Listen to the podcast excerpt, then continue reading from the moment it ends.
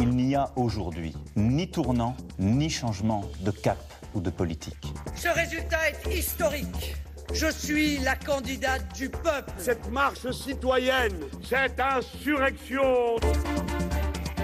Philippe Le Caplin. Le décryptage de la vie politique, c'est maintenant sur RFI et c'est avec vous, Frédéric Dabi. Bonsoir. Bonsoir. Directeur général de l'Institut de sondage IFOP, co-auteur de La Fracture, un livre publié aux éditions Les Arènes.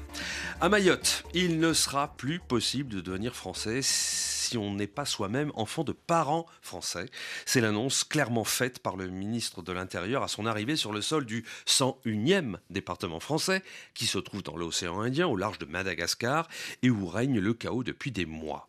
Gérald Darmanin. Il ne sera plus possible de devenir euh, français si on n'est pas soi-même enfant de parents français. Et nous couperons ainsi euh, littéralement l'attractivité qu'il peut y avoir euh, dans l'archipel maorais il ne sera donc plus possible de pouvoir venir à Mayotte de façon irrégulière ou régulière, de mettre euh, un enfant euh, au monde ici et d'espérer devenir euh, français de cette façon.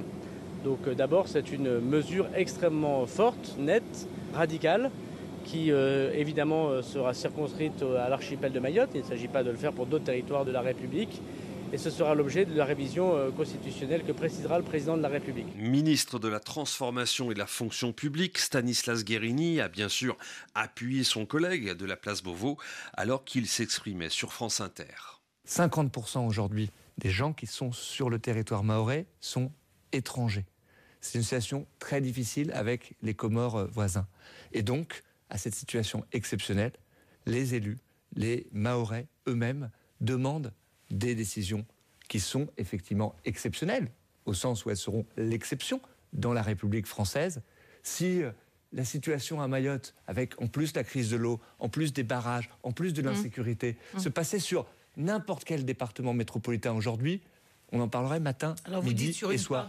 Et c'est pas un labo, c'est pas une zone test. je l'ai dit, c'est évidemment une décision exceptionnelle, au sens de l'exception, pour un territoire qui vit des difficultés exceptionnelles. Du côté des oppositions, l'annonce de cette réforme du droit du sol à Mayotte par la voie d'une modification de la Constitution est loin de faire l'unanimité. Boris Vallot, député et président du groupe socialiste à l'Assemblée nationale. Est-ce que la révision constitutionnelle euh, du droit du sol que propose M. Darmanin va changer quoi que ce soit la situation à Mayotte? Je ne le crois pas. Voilà pourquoi je ne suis pas favorable à la révision du droit du sol à Mayotte qui est déjà sous l'empire d'un régime juridique qui est beaucoup plus difficile, beaucoup plus sévère pour obtenir la nationalité française que tout le reste de la France. Sur ce sujet-là, alors c'est une proposition des LR, donc je veux dire, le gouvernement sait où est sa majorité, en tout cas sur ces sujets-là. Il continue, au fond, même s'il lui en coûte parfois, de faire plaisir euh, à la droite. À l'extrême droite maintenant, Marion Maréchal du Parti Reconquête applaudit, mais pour autant, elle s'inquiète. Pour la tête de liste aux européennes, il y a un coup fourré. Je dis bravo de enfin de se rendre compte d'une évidence qui devrait être euh, bah, mise sur la table depuis maintenant près de 10 ans. Hein. Moi, la question que je pose, c'est puisque euh, aujourd'hui le ministre de l'Intérieur enfin se rend compte de la nécessité de supprimer le droit du sol à Mayotte, pourquoi euh, il n'étend pas cette suppression à l'ensemble du territoire français? Parce que la réalité, c'est que ce que vit au Mayotte aujourd'hui, c'est ce que vivra la métropole dans 30, 40, 50 ans. Mmh. C'est-à-dire, c'est la perte totale de contrôle de l'immigration clandestine. Parce qu'il y a une chose qui n'a pas du tout été relevée, c'est que Gérald Darmanin, donc, qui annonce euh, potentiellement euh, en 2024 une réforme constitutionnelle pour supprimer le droit du sol, sauf qu'il glisse au même moment. Et d'ailleurs, puisque nous allons faire tout ça, eh bien, nous allons supprimer le visa territorialisé.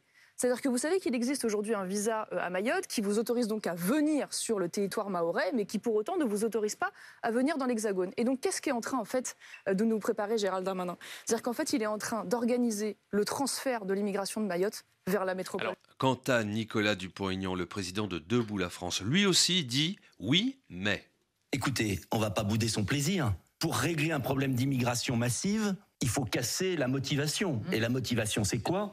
C'est que si vous violez les lois de la République et que vous, avez un enfant sur le sol français, il devient français. Et comme il devient français, vous pouvez rester éternellement sur le sol français. Et je ne vais pas critiquer parce qu'il faut critiquer. Simplement, je suis un peu inquiet des effets d'annonce. Ça va finir comment? Au terme du processus. Et puis, est-ce que le Conseil constitutionnel qui gouverne à notre place va censurer ou pas? Alors moi, j'ai une solution beaucoup plus simple. C'est le référendum. Et puis, c'est pas que pour Mayotte. C'est pour toute la France. Frédéric Dabi, euh, directeur général euh, de l'Institut de sondage IFOP, euh, il vient de le dire, Nicolas Dupont-Aignan. Il faut ce texte, que ce texte passe sous les fourches codines du Conseil constitutionnel. Et là, c'est pas forcément gagné. Oui, c'est pas gagné. On voit à quel point ce sujet réactive un clivage gauche-droite très fort. On l'entend à vos différentes réactions. La droite, on vous l'avait dit, ça faisait des années qu'il fallait le faire. À gauche, c'est un précédent dangereux. Ce qui me frappe, Philippe, c'est à quel point le clivage gauche-droite sur la question migratoire ne se retrouve plus euh, du côté de l'opinion publique française hexagonale, c'est-à-dire qu'on a vraiment une vraie atténuation du clivage gauche-droite. J'ai souvenir d'une enquête IFOP au moment de la loi euh, sur l'immigration, on avait trois quarts des sympathisants de gauche, par exemple, favorables à l'expulsion euh, de délinquants à l'issue de leur peine, et une majorité de sympathisants hier favorables à la régularisation des sans-papiers au cas par cas. Là, c'est vrai que c'est un sujet fort. Le droit du sol, c'est un sujet qui peut électriser le champ politique. Ce que les Français ont en tête, et sans doute soutiendront-ils, mais il n'y a pas eu d'enquête, on va pas, euh, on va pas euh, extrapoler, euh, soutiendront-ils la décision de Gérald Darmanin sur le mode l'État perd le contrôle Et la fin du droit du sol, c'est une manière pour l'État de reprendre le contrôle, mais effectivement, Conseil constitutionnel, constitutionnel fin de l'indivisibilité de la loi, puisque un département, ça a été dit et par Céline Zireni et par Gérald Darmanin, fait exception. Donc on est quand même sur une certaine incertitude qui va peut-être rester sur un effet d'annonce, mais sans doute les Français soutiendront cette mesure, même si, il faut également être franc, la situation à Mayotte n'est pas très très euh, connue. Hein. Ce département de 310 000 habitants est très loin pour beaucoup de Français. On, l'a entendu euh, au détour de, quelques réactions, il y a de savoir, la question de savoir si euh, ce qu'a annoncé le ministre de l'Intérieur serait finalement un ballon d'essai, c'est-à-dire que ça commencerait par Mayotte, mmh. et puis après l'extrapolation aux 100 autres euh, départements français, c'est-à-dire euh, la métropole. Personne ne peut le dire. C'est vrai qu'il y a le soupçon d'une droitisation de la part euh, du gouvernement avec le remaniement, et on va y venir, avec la loi sur l'immigration. Je le répète, c'est pas ce que nous disent les Français dans nos enquêtes, où de plus en plus on a sur de très nombreux sujets une atténuation, pour ne pas dire une disparition du clivage gauche-droite. C'est vrai sur l'insécurité, c'est vrai sur l'immigration, même si la question du droit du sol en renvoie à un imaginaire d'intégration en France et sans doute ça reclivera euh, les perceptions entre les Français de gauche et ceux de droite. Mais en tout cas, ce n'est pas une question que se posent les Français aujourd'hui. Il n'y a pas une droitisation de l'électorat? Alors oui, d'une manière générale, sur la question migratoire, il y a un véritable durcissement. Je parlais des sympathisants de gauche, mais il y a aussi une opinion publique française qui est très rocardienne, au sens du Michel Rocard de 1988-89, qui disait la France ne peut pas accueillir toute la misère du monde, mais elle doit en prendre sa part. Quand on teste un item historique de l'IFOP euh, posé notamment pour la Fondation Jean Jaurès, on a toujours, on trouve toujours une petite majorité de Français qui adhèrent à la phrase suivante, c'est le devoir de la France d'accueillir des réfugiés qui fuient la guerre ou la misère. Vous écoutez Dimanche Politique sur Radio France Internationale. Philippe Le Caplin. 24 jours après la nomination de Gabriel Attal à l'hôtel de Matignon, le gouvernement est enfin au complet, avec hier le premier conseil des ministres, avec tous les ministres et les secrétaires d'État, et au final, bah, rien de saillant. Nous allons y revenir. D'abord, D'abord, le commentaire de l'ancien Premier ministre, membre des LR, les Républicains, qui est Jean-Pierre Raffarin. Il était sur RTL à midi. Il y a eu quand même pas mal de voyages qui ont fait que le président n'était pas là ce, mois de janvier, ce début février. En plus, je pense que, en effet, l'organisation politique laisse un peu à désirer dans cette majorité. Au fond, il n'y a plus de partis, il n'y a plus d'organisation, tout est centralisé à l'Élysée. Et donc, euh, quand le boss n'est pas là, euh, les choses sont difficiles. Donc, euh, au fond, très franchement, je trouve que le démarrage de Attal est excellent. Mention très bien. Mais enfin, c'est vrai que la composition du gouvernement, ça a été quand même trop laborieux. Un, premier commentaire là-dessus, Frédéric Dabi Oui, euh, les Français ressentent ce que dit Jean-Pierre Raffarin. Ils ne sont pas sur une logique de casting, mais sur une logique de résultat. Et ce remaniement interminable a suscité très peu d'intérêt et quand même un questionnement de voir pendant des semaines des sujets au cœur des préoccupations des Français hein, le logement, la santé, euh, les transports, le grand âge ou le handicap, sans ministre. Car une politique, vous savez, euh, ça s'incarne. Et effectivement, ce cet interminable remaniement a terminé par un non-événement. Pour les Français, l'événement avait déjà eu lieu. C'est la nomination de ce jeune Premier ministre qui fait plutôt des débuts plutôt salués par les Français, on va y venir. Nicolas Dupont-Aignan critique, lui, les trois semaines, c'est trois semaines qu'il a fallu pour que le gouvernement soit au complet. L'état du pays est trop grave pour supporter ces jeux politiciens de seconde zone. ce mépris du politique, ce mépris des Français. Et je demande à l'opposition, aux oppositions, de voter une motion de censure rapidement pour qu'il y ait une dissolution, que les Français arbitrent, parce que ce gouvernement et ce remaniement montrent un régime à bout de souffle, incapable de relever les défis du pays. Est-ce que on dit aux Français on va attendre alors qu'on sait qu'on va dans le mur? Est-ce qu'on va attendre trois ans? Prise dans la tempête, Amélie Oueda Castera perd le portefeuille de l'éducation nationale, redevient seulement ministre des Sports. Elle est remplacée par l'ancienne garde des Sceaux, Nicole Belloubet. Éric Zemmour écrivait hier sur X Avec une socialiste comme Nicole Belloubet à l'éducation nationale, l'endoctrinement de nos enfants va reprendre de plus belle. Et Marion Maréchal, du même parti, en a remis une couche sur BFM. Quand je vois le bilan qu'elle a eu, excusez-moi, comme ministre de la Justice, oui, j'ai un peu de mal. Parce que quand je vois que son, son grand bilan, quand même, hein, ça a été de libérer 12 000 prisonniers au moment du Covid, pour libérer les prisons. C'est quand même cette femme également qui a eu des propos extrêmement graves lorsque euh, la jeune Mila s'était faite menacer à la suite de ses propos sur l'islam, euh, en expliquant que euh, critiquer donc, euh, une religion était une, une atteinte à la liberté de conscience vous et elle compte s'en était, et elle s'en était Oui, excusée dans la d'accord, foulée. très bien. Donc elle réhabilite quasiment le délit de blasphème. Je ne suis pas euh, très sereine au regard de ce que je connais de Madame Nicole Belloubet. Et puis, et puis, il a été beaucoup question de François Bayrou, qu'il soit nommé à l'éducation nationale. Justement, cela ne s'est pas fait. Cela a visiblement mis le président du Modem en colère, puisqu'il a crânement déclaré qu'il ne rentrerait pas au gouvernement. Le ministre Stanislas Guérini euh, minimise le coup d'éclat du centriste. Il a dit qu'il soutenait le président de la République. Il n'a pas remis en cause euh, sa participation et celle de la formation politique qu'il a contribué à, à créer, à structurer ce mouvement euh, centriste et central en, en France, qui soutenait l'action du gouvernement. J'entends parler parfois de crise politique. Pardon, je me permets de la relativiser un tout petit peu. Et il a passé des messages sur le fond, comme d'ailleurs il a l'habitude de le faire. Pardon, mais vous avez suffisamment commenté ici les différents messages de François Bayrou. Je n'ai pas souvenir qu'il ait été tendre d'une certaine façon autour de la réforme des retraites à différents moments. Donc François Bayrou, il a toujours eu cette habitude d'exprimer une voix singulière dans la majorité, et tant mieux. Il y a des majorités qui sont mortes de ça. François Bayrou, il disait du temps de l'UMP, si on pense toute la même chose, c'est qu'on pense rien. Il a dit des choses sur le fond de l'intérêt de cet ancrage territorial. C'est un gouvernement aux deux tiers de ministres aujourd'hui qui sont élus locaux, qui ont été élus locaux, je me permets de le faire remarquer. Vous savez, moi je ne me sens pas ministre parisien quand je vais ouvrir des maisons euh, France Service en Lozère, dans le Puy-de-Dôme, dans le Cantal. Je ne me sens pas ministre parisien quand je me bats pour revaloriser le métier des secrétaires de mairie qui font tenir nos communes rurales. Alors, on va commencer bah, tiens, par, justement par le parisianisme sur ce fossé Paris-Province, euh, sachant que pour expliquer la distance qu'il prend avec la Macronie, François Bayrou a taclé son parisianisme et lui a reproché d'être en rupture avec la base.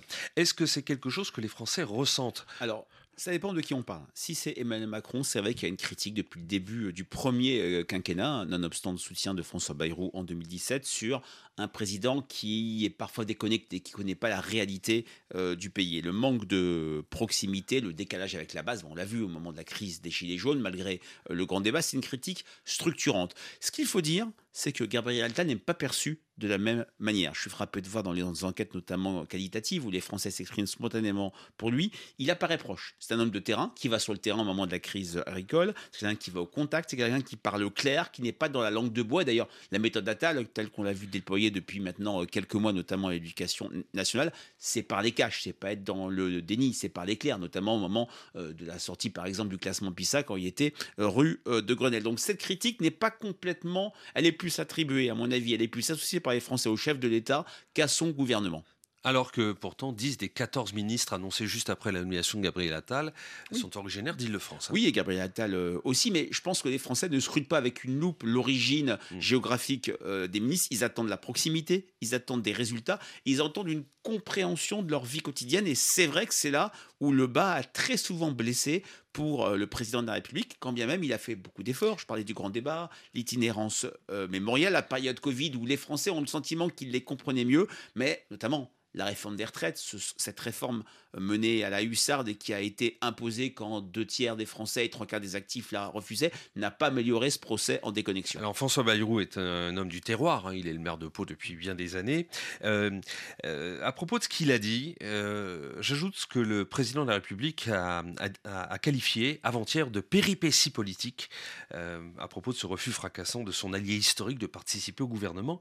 Euh, François Bayrou, qui n'a jamais raté l'occasion de rappeler à Emmanuel Macron qu'il ne serait rien sans lui, est-ce qu'aujourd'hui il est devenu le frondeur du camp macroniste? Je reprendrai le terme du président, péripétie politique qui n'intéresse vraiment absolument pas les Français, hein, des logiques euh, partisanes. Alors François Bayrou joue le rapport de force dans cette majorité avec trois partis, Renaissance, le Modem et euh, Il a un statut particulier, c'est le faiseur de roi, c'est lui qui en 2017, nos auditeurs s'en souviennent, s'est retiré euh, après une triple candidature à l'élection présidentielle euh, pour laisser la voie libre à Emmanuel Macron. Mais le côté retenez-moi où je fais un malheur, ou bien je parle d'une crise et d'un problème de gouvernance alors que je, reste je laisse mes ministres de mon camp rester au gouvernement, c'est plutôt contre-productif. Et puis n'oublions pas qu'il a, il a des fonctions, le Haut Commissariat au plan, et les Français attendent aussi une planification, notamment sur les questions euh, écologiques. Franchement, ce n'est pas ça qui constitue un, point de fragilité s'agissant du regard des Français sur le gouvernement, c'est peut-être l'absence de résultats, et notamment ça a été cette longue période sans gouvernement. François Bayrou a été blanchi par la justice lundi dans une affaire d'emploi fictif d'assistant parlementaire. Il s'est aussitôt replacé au centre de la vie politique française. Il a critiqué l'exécutif et voilà que le parquet, sous les ordres du ministre de la Justice, fait appel de la décision. Simple coïncidence. Je n'ai absolument euh, aucune idée. Là encore, hein, c'est loin des, des préoccupations euh, des Français. Ce que les Français apprécient, c'est des résultats et de la cohérence. S'il a fait acte de candidature, on a parlé d'un Bayrou entrant au gouvernement, il n'est pas rentré, les, il n'y est pas rentré. Euh, les Français euh, ont tourné la page très rapidement. Frédéric Dabi, profitons de votre venue dans Dimanche Politique pour euh, profiter des études d'opinion de votre institut de sondage, Kellyfop. Il y a les élections européennes dans quatre mois. Qu'est-ce que ça donne Alors, on a un rapport de force très favorable au Rassemblement national, hein, qui avait gagné le FN en 2014, le RN en 2019. les enquêtes donnent une trentaine de pourcents au RN et de Gabriel de Jordan Bardella et il devance de plus de 10 points euh, la liste Renaissance. Est-ce que la liste Renaissance va connaître un vote sanction? Parce que on n'est pas sur une élection européenne traditionnelle, parce que c'est le seul scrutin national du quinquennat, sauf dissolution que personne ne peut prévoir. C'est un scrutin d'habitude, on vote pas Seul scrutin, peut-être qu'il va être un vote sanction, ça va être un véritable mid-terms. Et c'est vrai que quand on a la liste Renaissance à 10, 12 points de la liste RN et très en deçà euh, de son score et de 2019 et du score présidentiel d'Emmanuel Macron, le vote sanction est là. Est-ce que la gauche va se refaire une santé? Ce n'est pas le cas pour l'instant, avec notamment une, un score plutôt faible pour les insoumis et une domination très limitée, mais qui devra être concrétisée de la liste PS, place publique de Raphaël Glucksmann. En tout cas, c'est un scrutin qui, par rapport au précédent, qui n'avait jamais aucun impact sur le cycle électoral, aura sans doute une importance compte tenu de cette situation d'élection euh, de mi-terme. Un scrutin avec des incarnations, Jordan euh, Bardella, pas de candidats encore Renaissance euh, et des candidats qui sont souvent sortants. Ça, c'est pour les européennes dans 4 mois, donc 2024, et puis euh, trois ans plus tard, en 2027, euh, l'élection présidentielle. Euh, parlez-nous de ce sondage IFOP publié par l'hebdomadaire Valeurs Actuelles sur le premier tour. Oui, alors c'est un sondage présidentiel, on est bien sûr très loin, les Français ne sont pas dedans, mais ce qui est intéressant, c'est cette domination de Marine Le Pen, 36% au premier tour. C'est un score euh, jamais vu pour elle, jamais vu depuis très longtemps. Hein. François Mitterrand fait 34%, 88% ou même 40% en 74. Euh, On voit à quel point l'URN s'installe. L'URN apparaît comme l'alternative et Marine Le Pen est attrape tout. Excepté des quatre supérieurs, il n'y a pas une catégorie où elle est en dessous de sa moyenne ou très en dessous dans les différentes générations. Par exemple, l'électorat âgé, qui a longtemps été une terre inconnue pour l'URN, elle obtient près de 31%. On voit à quel point les Européennes vont avoir un rôle important. Si Jordan Bardella, comme pour l'instant les enquêtes, l'enquête euh, l'indique, pardon, mais la campagne n'a absolument pas commencé, elle sera court, gagne nettement les élections européennes, il met en orbite, si je puis dire, un rassemblement national qui apparaît, je le disais, comme une alternative euh, au macronisme. C'est dire qu'il y a beaucoup d'enjeux sur ces élections européennes et après sur la capacité notamment à, faire revenir les classes moyennes, le salariat qui bascule de plus en plus fortement sur le Rassemblement national vers un vote de la majorité présidentielle. Merci pour vos analyses et commentaires. Merci. Frédéric Dabi, directeur général de l'Institut de sondage IFOP. Et si on veut vous lire, je rappelle le titre de votre dernier ouvrage, La fracture aux éditions Les Arènes.